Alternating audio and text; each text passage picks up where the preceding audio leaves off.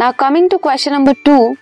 diagrammatically indicate the location of various endocrine glands in our body हमें diagram की help से location बतानी है डिफरेंट डिफरेंट एंटोग्राइन ग्लान्स की। लेट्स सी ब्रेन में क्या है? Hypothalamus pineal gland and pituitary next thyroid and parathyroid gland thymus pancreas adrenal gland ovaries in case of female and testes in case of male so ये है diagrammatic representation different different endocrine glands की in human body